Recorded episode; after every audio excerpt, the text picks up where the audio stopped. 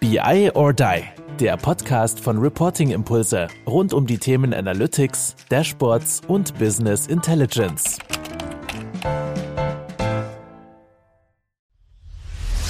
Aktuell hört ihr ja den Podcast. Ihr wollt uns und unsere Gäste aber eben auch sehen, dann schaut doch mal auf YouTube. Da gibt es eben nicht nur den Ton, sondern auch noch das Video dazu. Folgt unserem Kanal, gebt uns ein Like. Das wäre natürlich sensationell.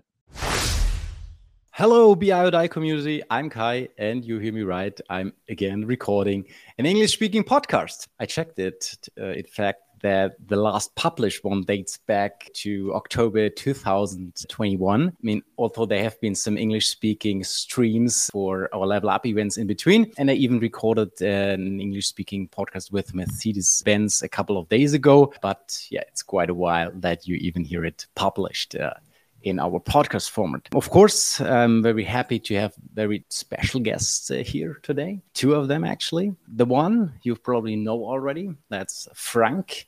Had a podcast with Andreas already. And additionally, I have the honor to introduce a second guest, and that's none other than one of the top 50 leading women in technology 2021 from Norway, Anja. So, Anja and Frank, very happy that you both are here that you record this podcast together with me. And yeah, how are you doing? Yeah, thank you. It's great being here. So I guess I'm the blame. I'm to blame for that it's not in German. oh, no, no, no, not blame, not blame. That's why it's makes so special. Or I mean, we're not having the top 50 leading women in technology every every day or every week in our podcast. So I really like to to make this exception more or less. Yeah, thank to you. Having famous guests here, I switch uh, really likely to, to to English for you. Yeah, we're glad to be here. It's my first time on a German podcast, so that's also something new. Yeah, cool. Anything new for, for you, Frank? How do you feel? Uh, well, it's also my first English recording with you guys. The the other sessions we had so far were were in German, but since we are an international company, it's it's you know for, for, from our side it's not so unusual. So but but i'm but i'm looking forward to hopefully introducing a new perspective uh, for the audience today also. Working hard on that. Maybe also a new thing or just a basic thing lately i had quite often the, the opportunity to to have two experts uh, in my podcast. And often i then ask them okay would you like to introduce yourself or would you like to introduce each other? So it's definitely up to you who would like uh, to introduce the other or if you just introduce yourself so that's just up to you as you like it definitely no one needs to introduce uh, me even though that might be quite interesting to, to hear that from a different perspective but it's really up to you if Anja or Frank, yeah, just do do the version you like, you prefer. I can do first. I can uh, say a little bit about myself, and then I can and then I can uh, hand it over to to Frank. Uh, so my name is Anja. I am currently the CPO, the Chief Product Owner of timeXtender. Before that, I was the co-founder of BI Builders, which is a company that timeXtender acquired the spring this year. So before that, I've been a data warehouse developer, primarily on Microsoft, on the Microsoft stack uh, of tools, writing uh, SQL, doing analysis on, on data. That's been my my everyday for for many years and I joined then timeXtender in late April approximately and got to know Frank over some yeah customer questions, product questions, and he is he is really a talented guy with customer focus. So I'll hand it over to Frank to introduce himself. Anja, thank you so much. There was uh, too many compliments uh, to start off this uh, podcast. Yeah, so I'm in data since I don't know 15 years now, uh, maybe maybe even 17 something like that. I also started out coming from the controlling side actually, and then digging deeper and deeper on the technical side. And how and nowadays I'm mostly concerned with how can I build smart architectures to get out, you know, results in a smart way. And also during my time as a consultant, I learned a lot about the difficulties data teams are having providing the data to actually well support the business with the data that they need to gain the insights that they need because in the end we're doing data management with that purpose in mind. And this is what brought me over to the world of automation a bit. And then that took me to timeXtender and now i'm well supporting partners and customers in, in the german speaking markets adopting timeXtender as a product but overall more broadly uh, well the mindset of automation and thinking in a different way about what we do in data management. And I can also return the compliment and say it's been a pleasure to bring on uh, Anja, but BI builders in general to join forces with timeXtender because I think together we have a fantastic, fantastic combination. And now we have the chance to have this combination in our podcast. How, how great is that? But also, if I uh, remember your, your your years of experience, I mean, on the one hand side, it, it's the same for me. It sounds impressive being, I don't know, 15 plus years in one sector or having this experience. But on the other side, it says, whoa, that, we're getting quite old. But anyways, uh, but uh, that, that's always. Let's, let's not talk about that side.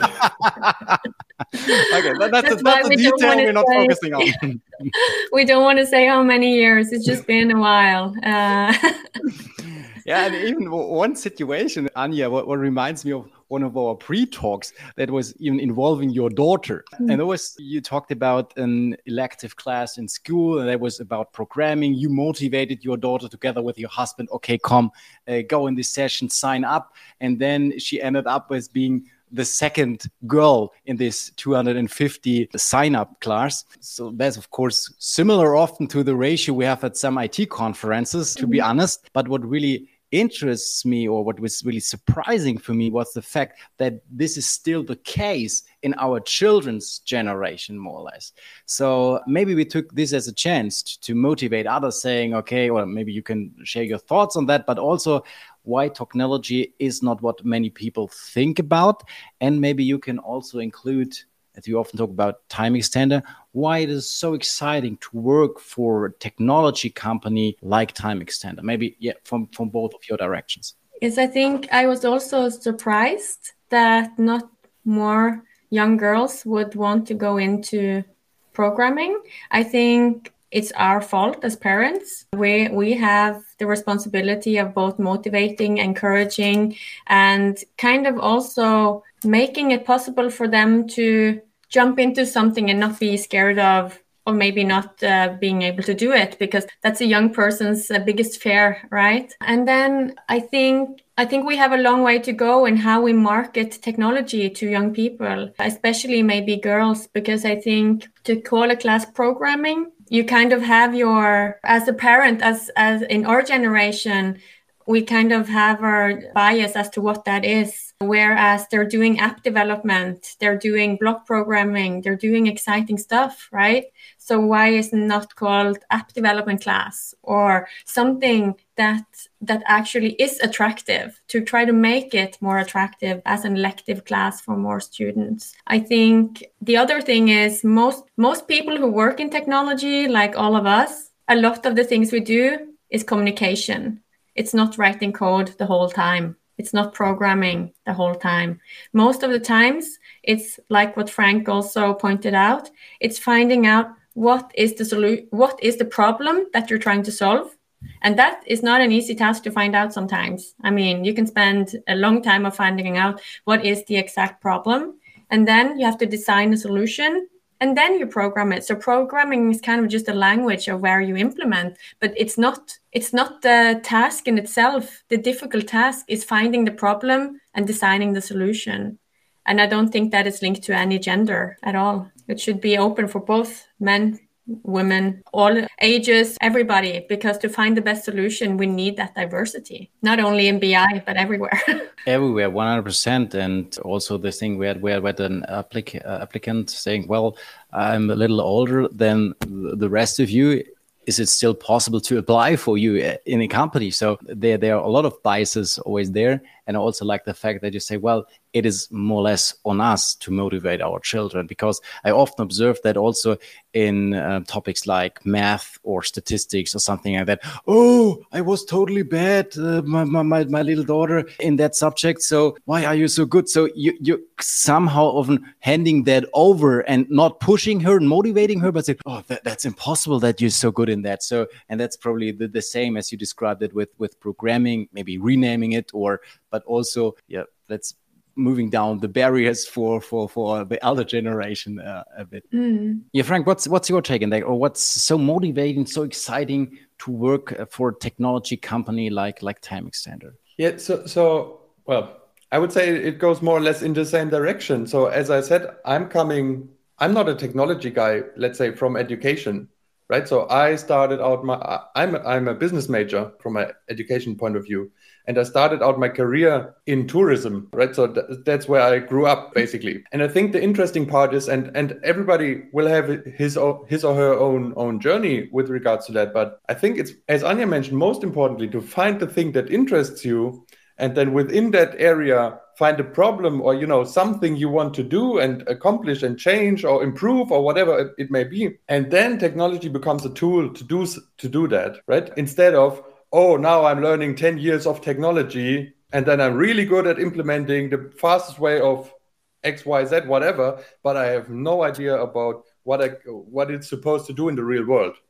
And I think mm-hmm. that's that's the way, let's say, computer science education still works in school, but also later in university. If you go if you go to computer science courses, they are very generic, very abstract, very high level, and only very late in the process become they related to the real world, if at all. And I think it should be exactly the other way around. So I'm probably the nerdiest, you know, tech guy, um, at least in our team. I'm pretty sure. but but I am the business major, right? So I started from from that point from that point because I, I figured out this is the problem I, I am kind of passionate about solving and helping out the organizations to to improve. And I found the technology is a very good tool to to to do so. And I think working for the technology company side allows me to improve the work on improving the tooling. And that's what what's exciting me but always with the end goal in mind. That's where the the work that we do in timeXtender it's it's kind of meta right? Because one is our customers core problem if you would call it a problem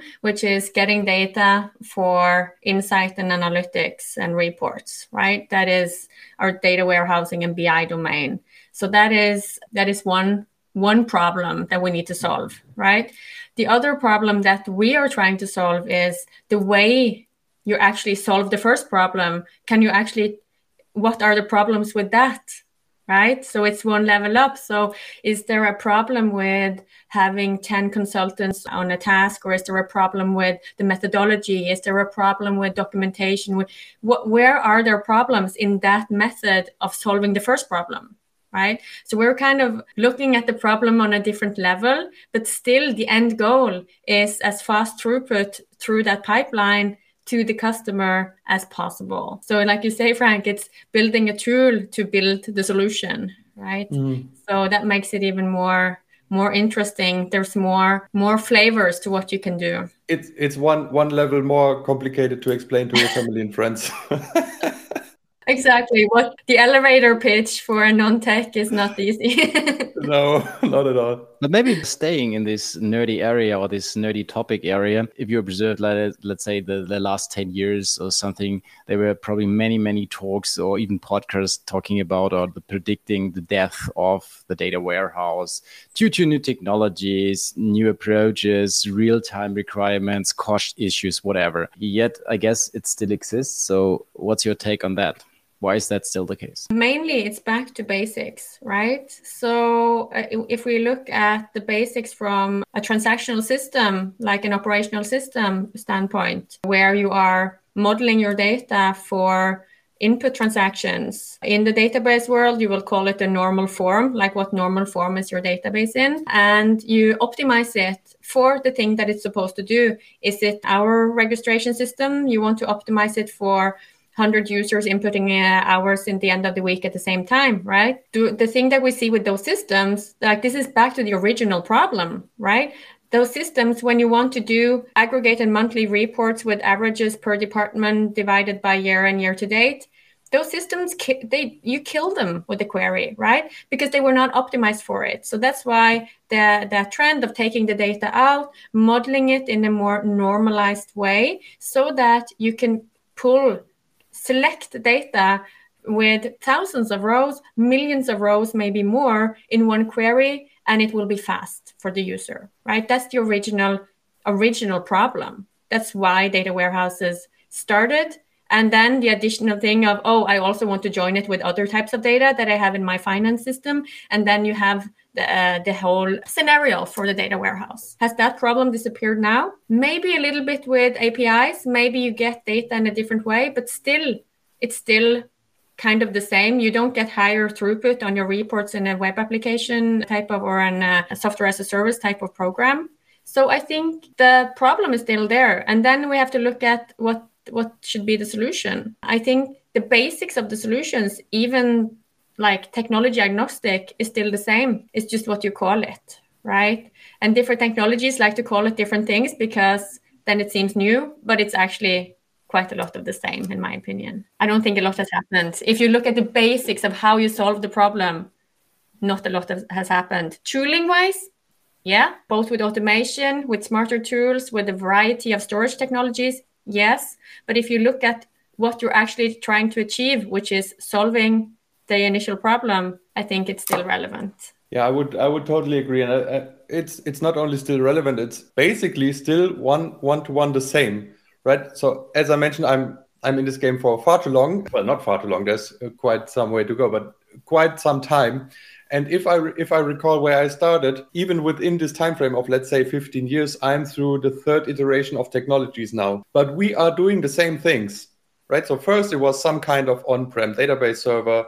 Then I did a cloud database server. Then we moved to parallel processing engines. Now we are at the lake house. And all of this is fine. The compute engines or the, the tooling, as we said, has become better and it has changed. And now there's different technological approaches on how I want to actually, you know, modify the data. But from a, again, go, going back to the end goal, how do I get data from the operational sources to my data consumers where they actually need it in a quality and timely manner? The question is still the same. The approach is still the same. It's very much extremely similar to, to what we are doing from the start. And that's also, I mean, on the one hand, you can say that's super interesting from a consulting perspective or from a data engineering perspective because I, I get to learn new stuff every every year or so, right?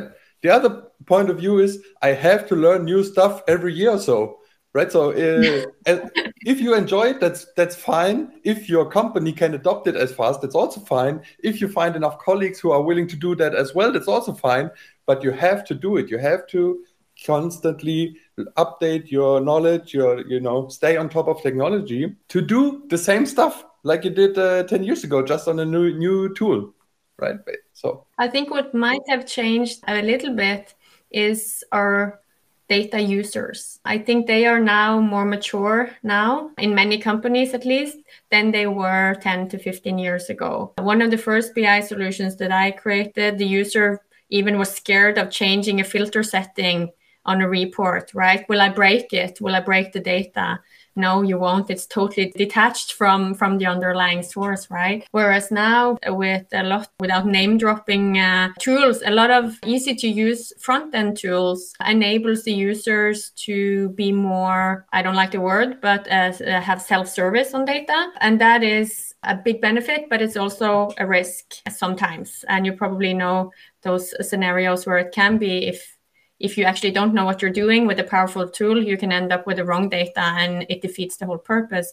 But I think that is the major change that our users are expecting more and they know more. And also, it might also be that we as data professionals working in the data prep area we don't we get better requirement specifications on what we we are going to build and we also we don't we can leave the last bit for the user because they actually know it best right so I think that's the in process and the problem that's where it's a little bit different in that now. direction uh, maybe, maybe just one, one sentence i really liked from from your pre-discussion very much and that was also in that direction with okay what do we expect from the user or how is tooling maybe enabling those, those people even more and you say okay last time you mentioned okay power bi and you said well it's a good tool but there's also a major downside on power bi and that it's that it's very intuitive thing so this came just to my mind uh, during during the, the, the few last sentences. You meant that okay there was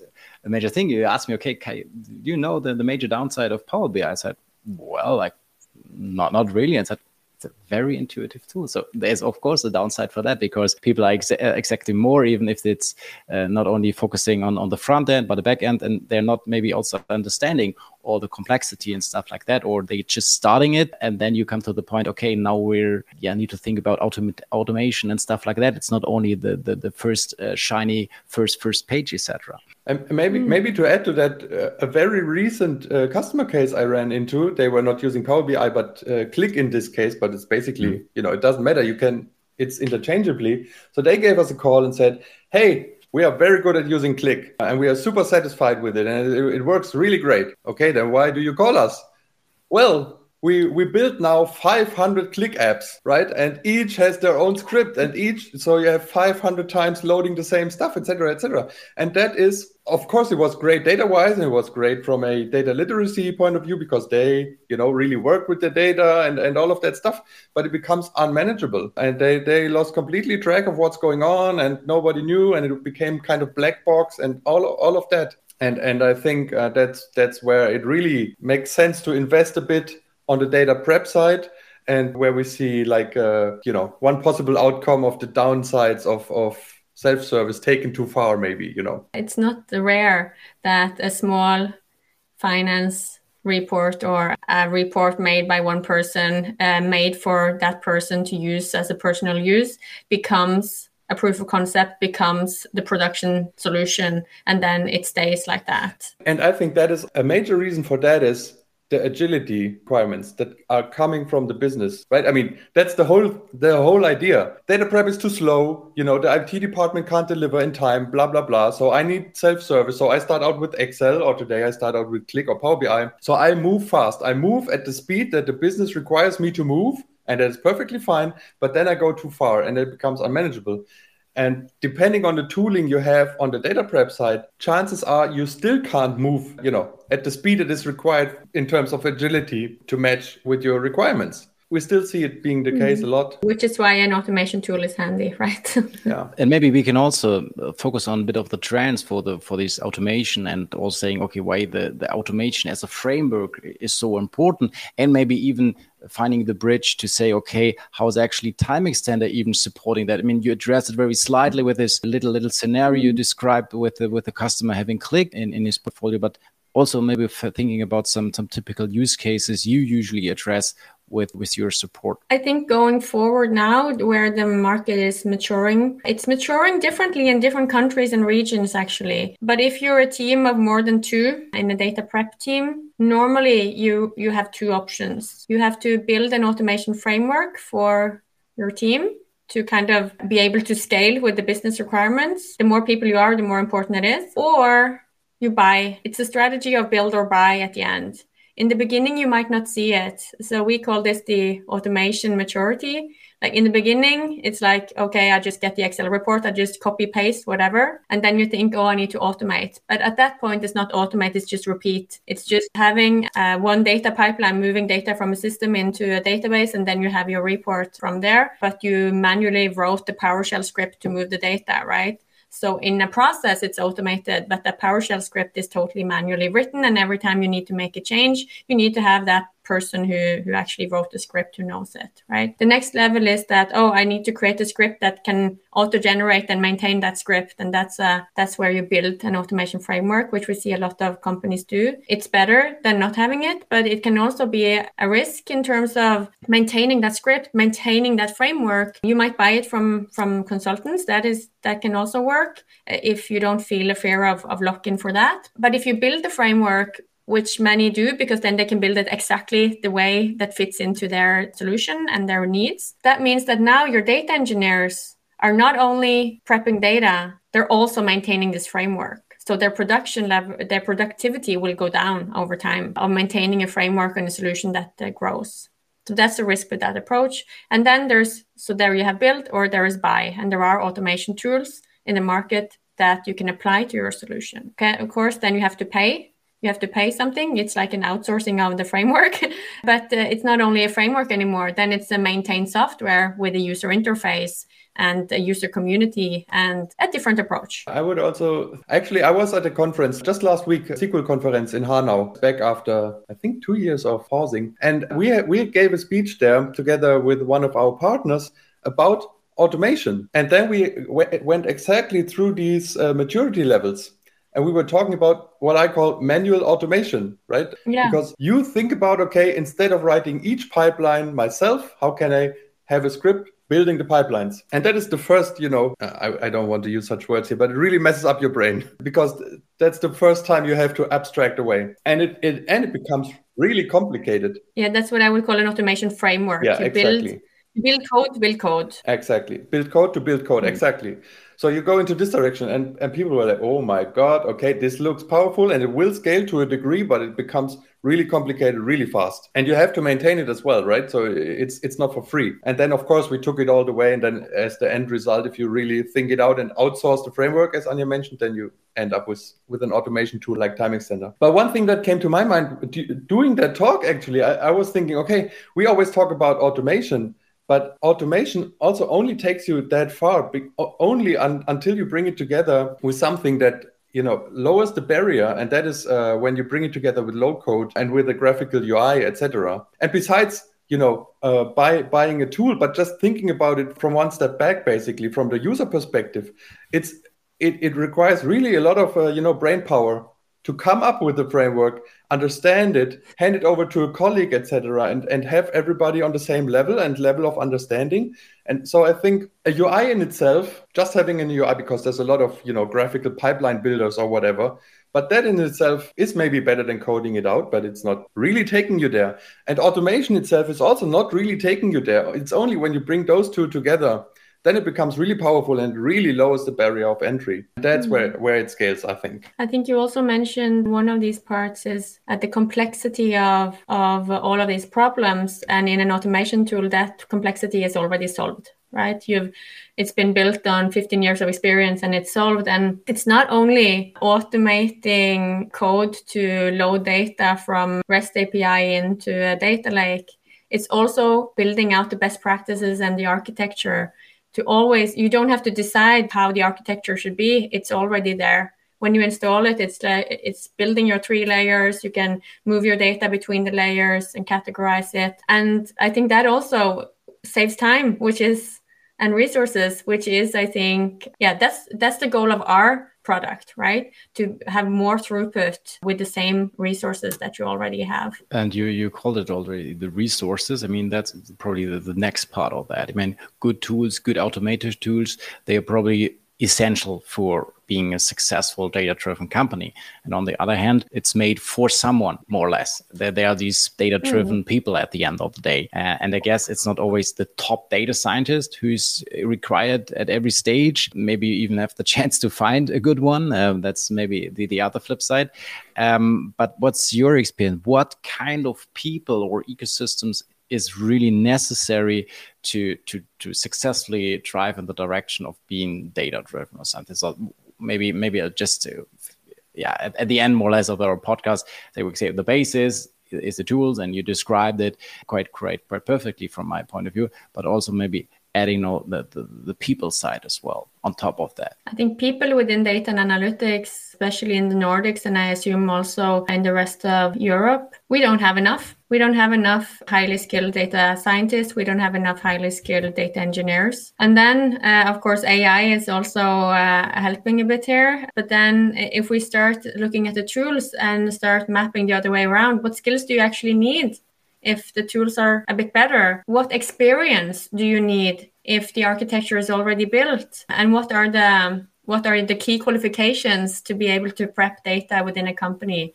Then maybe, like I think you also hinted, maybe BI developer can also do data prep. Maybe they can also do a bit of the engineering or data warehousing part if the tooling is more created towards such a user. And then maybe for very complex things, they might need an expert. Like sometimes connections to different uh, solutions can be complicated and you need somebody with experience or expertise.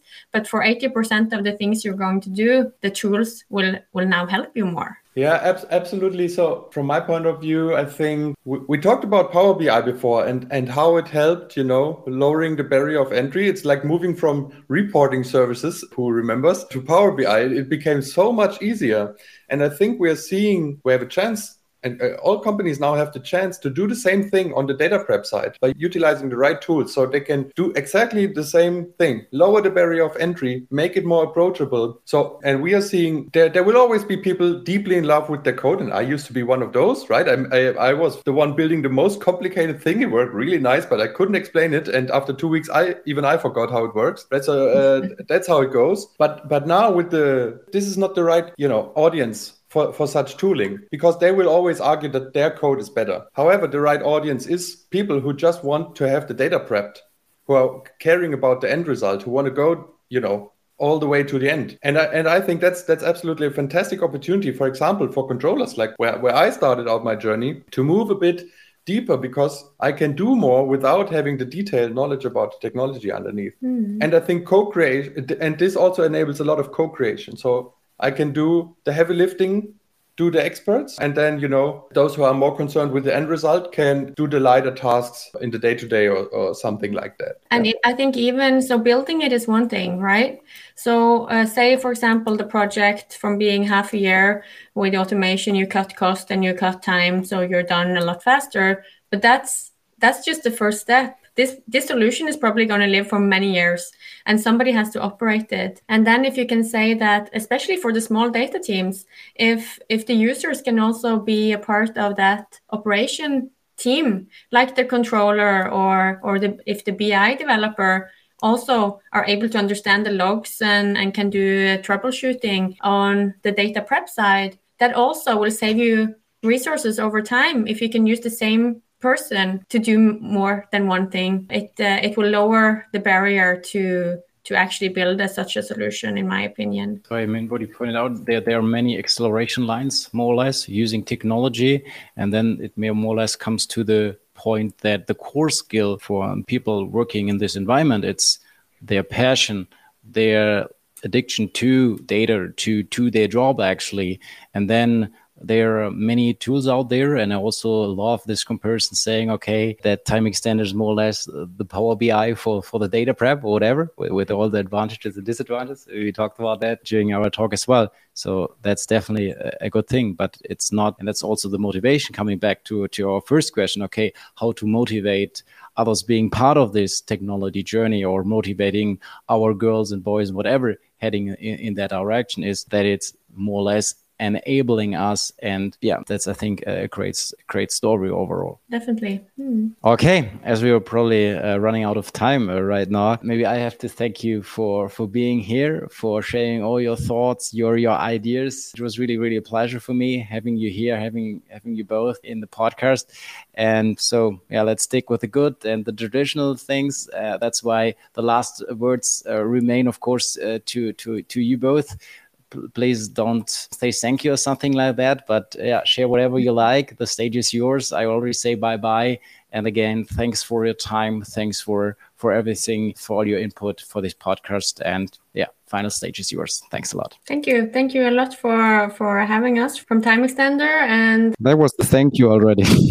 Yeah, and this, I think, if this was many years ago or before COVID, we might not even have been able to do this. We're also a company that's working fully remote, so we're used to sitting uh, and watch each other on, on a screen. But that we can be an international podcast, uh, sitting, yeah, wherever in the world, I think is also uh, that was also a great concept with this. I will not use the words, of course, now because uh, now you reminded me not to. So what what I would like to use as my as my last words is I, I would like to to encourage everyone in the audience when they are dealing with data in their day to day to from time to time take a step back and reflect on whether not only are they doing the right things but are they doing them in the right way? Is it efficient? Do they utilize the tooling that they have? The best way to really add benefit to the business because in the end that's why we are doing data management. Reconsider from time to time you know uh, am i still working here on the on what is my passion and what i would like to add? And of course while you're reflecting on that think about automation and be smart about